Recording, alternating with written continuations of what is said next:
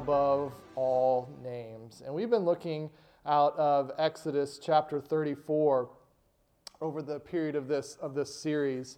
And today we're going to look at another aspect of God, of what this passage in Exodus chapter 34 reveals to us about God. And some of the things we can look at today is how can I know God loves me? What do I do when I don't feel His love? What do I do when I don't feel love for God? Has that love fundamentally changed your relationships? So let's, talk about it and back it up and think about it this way. How many of you guys or girls, let's say this, as you were growing up in middle school or high school, you had a poster on your wall of some boy band or something that you just idolized? Anybody willing to like? Uh, I see some. There we go. All right. Some that you just, you know, you're one of those crazy girls that was screaming at the concerts because of, you know, whatever the boy band was at the time. All right, we'll flip it around on the guys now. How many of you guys had a wall of sports athletes that you just loved to death, that you just, you know, they are the greatest people in the world? All right, several of you. All right, raising your hand. I know we got some some uh, Cubs and Bears fans in here today. My wife asked me the question about the Gators a little while back. Gators had a bad football season, um, and so I struggled struggled on Saturday evenings some some nights. God had to work in my heart to get me ready for Sundays um, on Saturday evenings. But Rachel asked me the question, and this question is so relevant for us today. She would say, have the Gators ever loved you back? I'm ask you, those boy bands that you idolized or those athletes that you just loved, did they ever love you back? No. Most of them didn't even know you existed, much less loved you back. And I think one of the most mind blowing things about God is that we have this creator of the universe who needs nothing and never will, putting us, putting himself in a position to love people who will not love him back. Think about that with God. He's put himself in that position. He loves every single person who walks upon the face of this earth. So he's put himself in a position to love people who will not love them back. And he does it when he really has no reason to. Understanding that one thing about God can change your life. We've had this quote that we've looked at every part of, or every week of our, our series from A.W. Tozer. And it said, What comes into our minds when we think about God is the most important thing about us. I'm going to keep driving this home in this series. What comes into our minds when we think about God is the most important thing about us. He went on with that quote, and he said, We tend by a secret law of the soul to move more toward our mental image of God. The most determining fact about any man is not what he at any given time may say or do, but what he in his deep heart conceives God to be like. How you see God determines more about your, your life and your relationships more than anything else. If you see God as angry or distant, you will feel fearful and insecure. If you see God as some angry tyrant, it will lead you to become some intolerant, hateful person. When you and I come to know God and His love, it will give you a joy and a freedom and a fullness that will redefine all of your relationships and transform you into a loving person, the kind of person that you have always wanted to be. Our deepest longing is for love. How do we know that? Listen to our songs on the radio, the movies coming out of Hollywood. the theme in almost every movie has something to do with love. Love songs are probably the most popular genre on the radio. Let's go to our, our, our, passage in Exodus chapter 34 as we've looked at each week. As Moses is on the mountain, remember, I'll give you just the brief high level overview. The children of Israel have left Egypt out of slavery. They've crossed the Red Sea. They're on their way to the promised land. They're camped out at the bottom of the mountain. Moses, their leader, goes up to the mountain. He's there with God. God gives him the Ten Commandments, and Moses has this request of God of God, I want to see you. I want to see your glory. And God tells him, No one can see my face and live. But here's what I'll do I'll put you in the cleft of the rock, and as I pass by, my hand will cover your face, and you will see basically the back trail of my glory. Verse 5 of Exodus chapter 34 The Lord descended in a cloud and stood with him there, and proclaimed the name of the Lord. The Lord passed before him and proclaimed, the Lord, the Lord, a God merciful and gracious, slow to anger, and abounding in steadfast love and faithfulness, keeping steadfast love for thousands, forgiving iniquity and transgressions and sin, but who will by no means clear the guilty. The one element that I think dominates verses 6 and 7 that we just looked at it's, is this element, this idea of love that God presents here. It's like this many faceted diamond that we can see. Let's look at each one of these dimensions of this love. He says, merciful and gracious. At first, you know, that might sound a little redundant when you think about both of those words, merciful and gracious. It's like saying something's repetitive, but merciful and gracious, the Hebrew words have just a slight distinction to them. And let me show you how this is significant. The, the word mercy is a feeling of compassion, that compassionate feeling. The word gracious is about the action you take when you feel that compassion. It's, so you have the feeling part, which is the mercy, and then you have the action part, which is the graciousness. You, got, you, you follow what's happening here. God felt his people's pain, and then he acted on their behalf. The mercy, the graciousness. He saw us in our pain and in our sin, and he had to do something about it. The mercy and the graciousness. Another part he says here in this verse telling us about God. We're learning about God in these verses 6 and 7. This is God telling himself about himself to us. This is what's so great about it. It says he's slow to anger. His love does not preclude his anger, but it makes him slow to it. God was rightfully angry at our sin, but his love overcame his anger and saved us because his love for us exceeds his hatred over our sin. Let me explain it this way. When you really love someone or something, it demands that you get angry at certain things. If you really love your kids, you get angry at things that you see that are harming them. Or maybe things in their life that you know will destroy them as a parent. Because why? You love your child and you want to protect them. Think about it in that way. People say, oh, how, you know, God is love. Is that as if that means he never gets angry or judges sin? God is angry at sin because he loves you. His love is a purifying love, desiring not only goodness in himself, but also in those in whom he loves.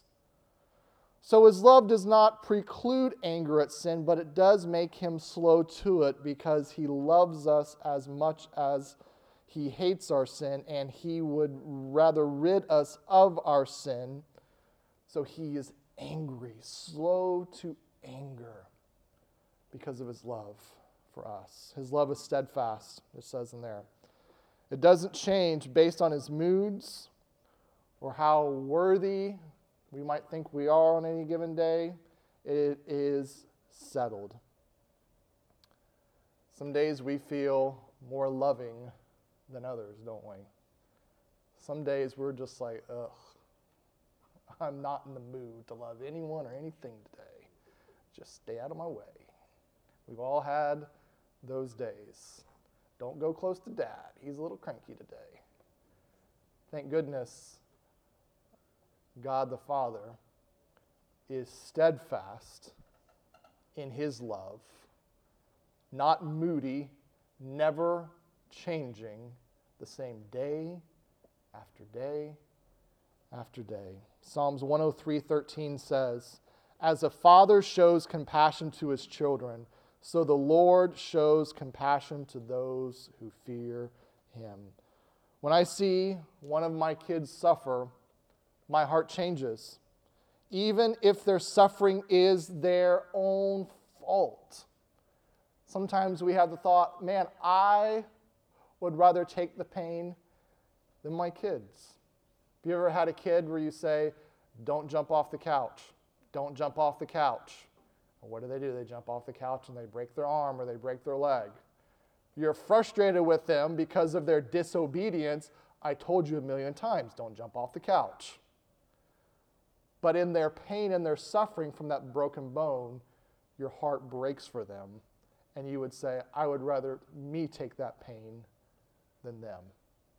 Same way with God. The depth and length of God's love revealed in Scripture, it truly is shocking for us. And it's displayed through multiple stories in Scripture. But I chose what I think in our culture today will be the most um, shocking story of God's love for us to look at for just a few moments from the Old Testament. It's found in Hosea. Hosea chapter 1 verse 2. And to give you a little background to this text, in the days of Hosea, the nation of Israel had completely rejected God. They had turned to every other thing to worship except God Himself.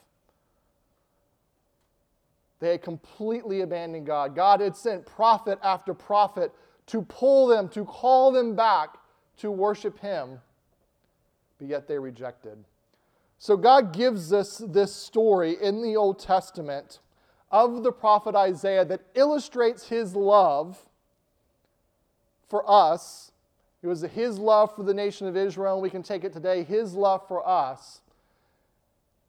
And we are going to look at how we as a people are in this story. Let's look at it in Hosea chapter 1, verse 2. When the Lord first spoke through Hosea, the Lord said to Hosea, Go, take yourself a wife of whoredom and have children of whoredom. For the land commits great whoredom by forsaking the Lord. Let's stop right there. Now, how would you like to be someone in seminary? You know, I want to be a pastor. I want to be a missionary. I want to go and do this work for the Lord. And the word, the Lord comes to you and says, I want you to go marry this prostitute. That's essentially what was happening to Hosea here. I want you to go marry this prostitute who is going to continually cheat on you. Continually cheat. Hosea has to be one of the most underrated heroes of the Bible because he does exactly what the Lord says. He goes and he marries a prostitute named Gomer.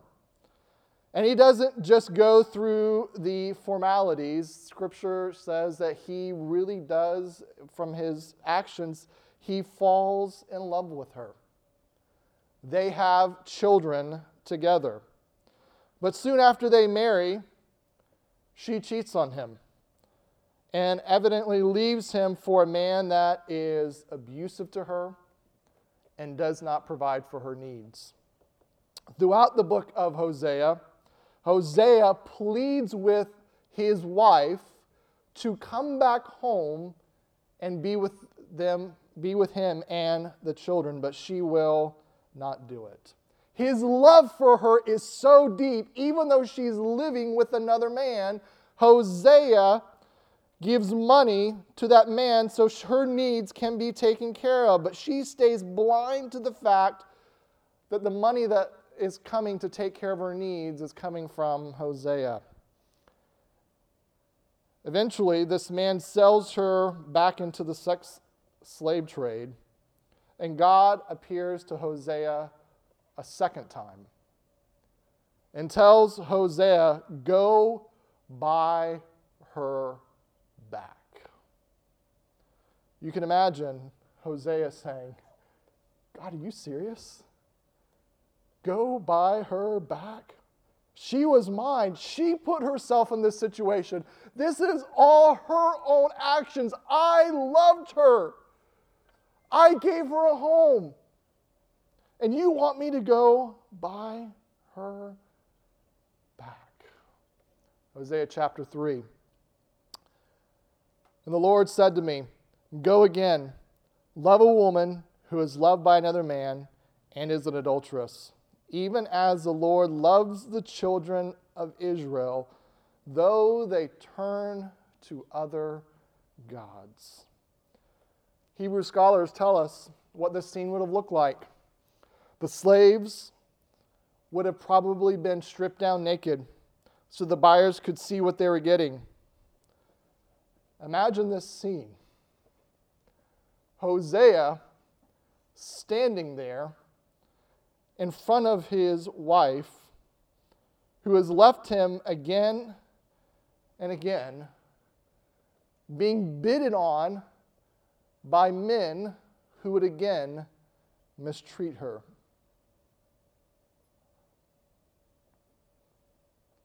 And Hosea says, I'll top the highest bid. I'll take her. She's mine.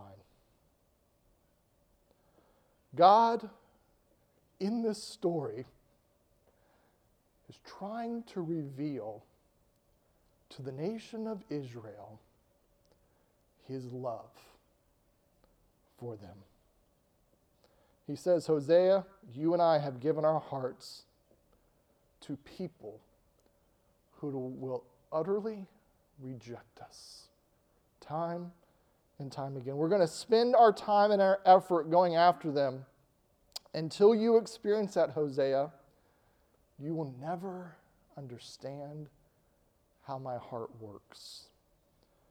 And this is how God reveals his love to us how he reveals his love about you. This is, in fact, how God feels about us. In fact, Gomer's name, it means, in the Hebrew, Gomer means completion. God's love and happiness cannot be complete until he saves us. You think about every time our rebellious hearts sin against a holy God, it is an act of rejecting Him. Every time our hearts are desiring something more than God, it's an act of adultery against a God who loves us so much. But yet, time and time again, God in His love he goes and he redeems us. Just like Gomer. The great pastor Charles Wesley in the 1700s, one of the founders of the Methodist Church, as he was wrestling with this love, he wrote this old hymn that I used to sing as a kid in church.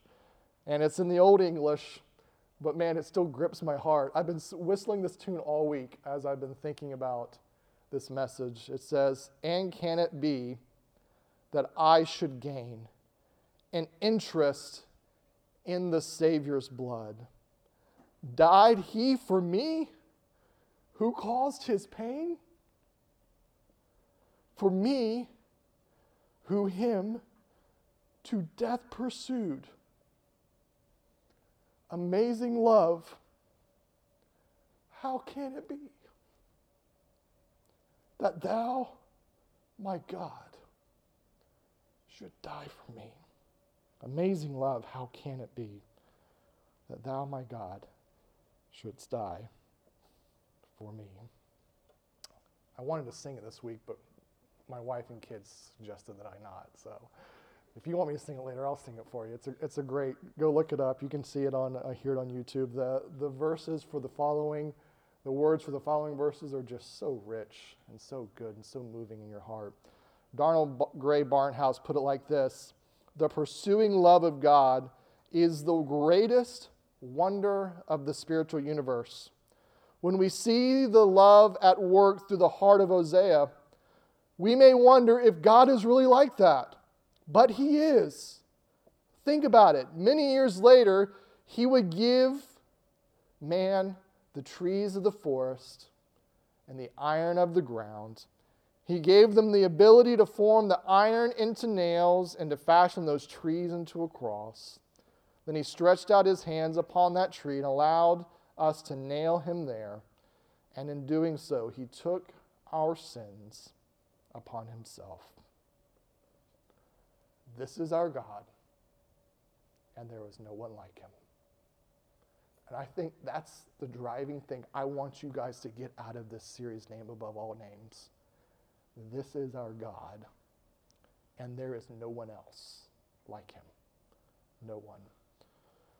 So, as we finish up, I have a few questions for you this morning. Do you believe in the steadfast love of the Father? You see, these stories are about you, about His love for you. You and I are the Gomer in the story that He won't, that He cannot let go. God cannot let go of us no matter how much we reject Him. And like Gomer, He took you when you were naked and ashamed and bought you back and clothed you, not with clothes of unrighteousness, but with the righteousness of Christ because of His death upon a cross for us. Is there anything that should give you more confidence in the steadfast love of God for you.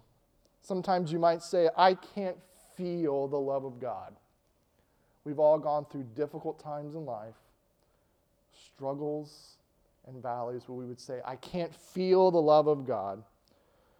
There are days that we just don't feel it. On those days, I choose to believe it because of what I saw Jesus do at Calvary.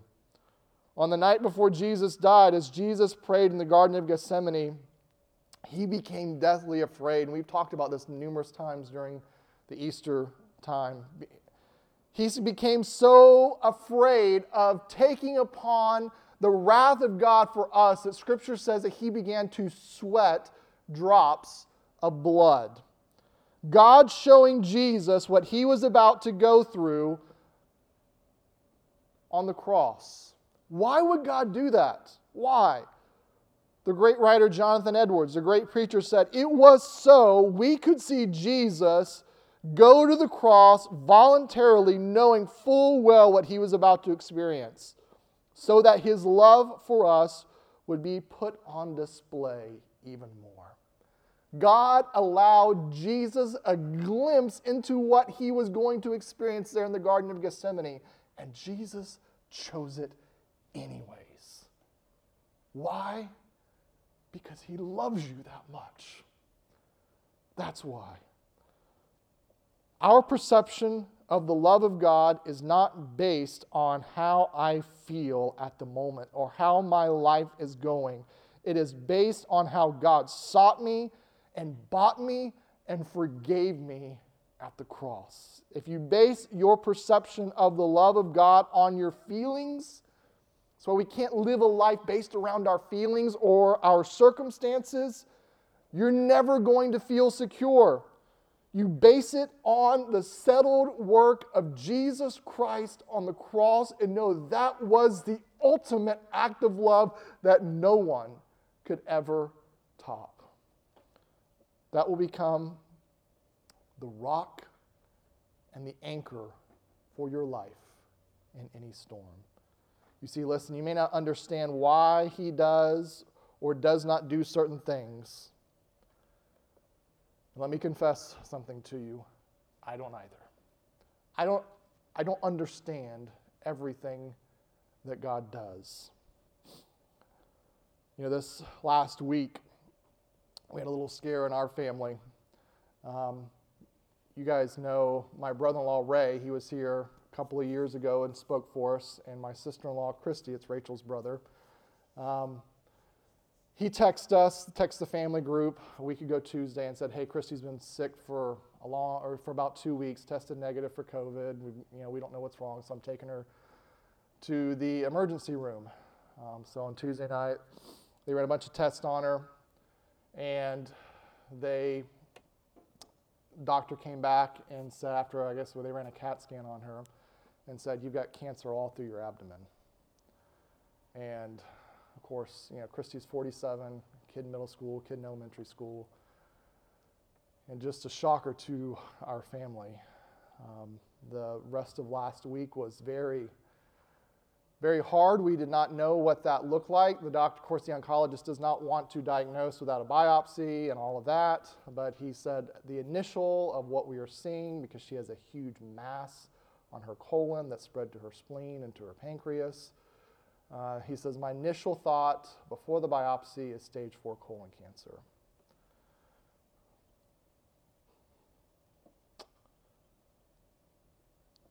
Ray got up at his church last week and shared with Bethel Yukon that Christy is struggling and that the diagnosis does not look good. So we, as a family, the people at Bethel Yukon there started praying. I wanted to share with you guys last week so you guys could be praying as well, but I didn't think it'd be right to share with them before Ray was able to share with his church, so I figured i will have to wait a week. Um, I wanted to share with you guys today. So we have been praying. They did the biopsy, did a colonoscopy, and the oncologist came back and said she has Hodgkin's lymphoma B cell, and he said it is 100% curable. And so, yeah, praise God. So she'll be four, four months worth of chemotherapy but he says he's 100% sure that he believes that he can kill it, he can get all the cancer. You know, through all of that, last, you know, those seven to 10 days were very tough on our family. My wife was really struggling. You ask this question a lot of why does God do these things? You know, why cancer? But what you come back to over and over and over again is that you can trust the revelation of His love in Scripture. And that even in your pain and suffering, God loves you.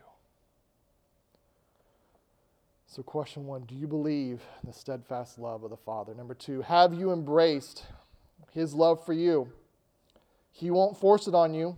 You have to choose to receive it. You see, salvation is a gift, it's a gift that is freely given, found in a personal relationship with Jesus. It's not just believing, but it's trusting in Him personally and making that decision to say, I want to follow you. Christian, are you renewing yourself in the reality of God's love for you daily? If you see God only as a judge, you'll pull away. That's why, again, people who say, God, I get, but what's the big deal about Jesus? They see God as a judge, a creator, and they never feel the warmth and the intimacy of God because they do not understand Jesus and what Jesus did in his ultimate act of love. When you know that someone loves you unconditionally, you feel that intimacy with them. That's why some of you feel no emotion toward God. You know Him only as a creator and a judge and not as a father, a loving father and a savior. Only when you see that you are Gomer and he pursued you will you really develop those affections for God. Knowing the love of God for us in Christ produces love for God in us. My last question Have you sensed his love for others? We are to love as God loved us. Often I say this, but there's just no way to experience mercy and love like this and not be changed. Those who believe the gospel, they become like the gospel. They become merciful. Remember, mercy in that scripture was equaled compassion. And then the grace is the action, the mercy is the feeling, the grace is the action. It says in Luke 6:36, "Be merciful as your Father in heaven is mercy." So has your mercy, has your feelings become gracious? The actions, have they led to actions toward others? When the world around you, those that get under your skin, those that drive you crazy at work, or even those that you love dearly, those family members who you hold close to your heart? Have you told others about Jesus? How could you know the love of God for someone and not tell them? How could you know of this wonderful, amazing God and not tell them? Is there someone you need to forgive like Christ forgave you? This love of God is so deep and so wide. May our hearts be consumed with it. May our hearts find security in it. And may we be comforted in it.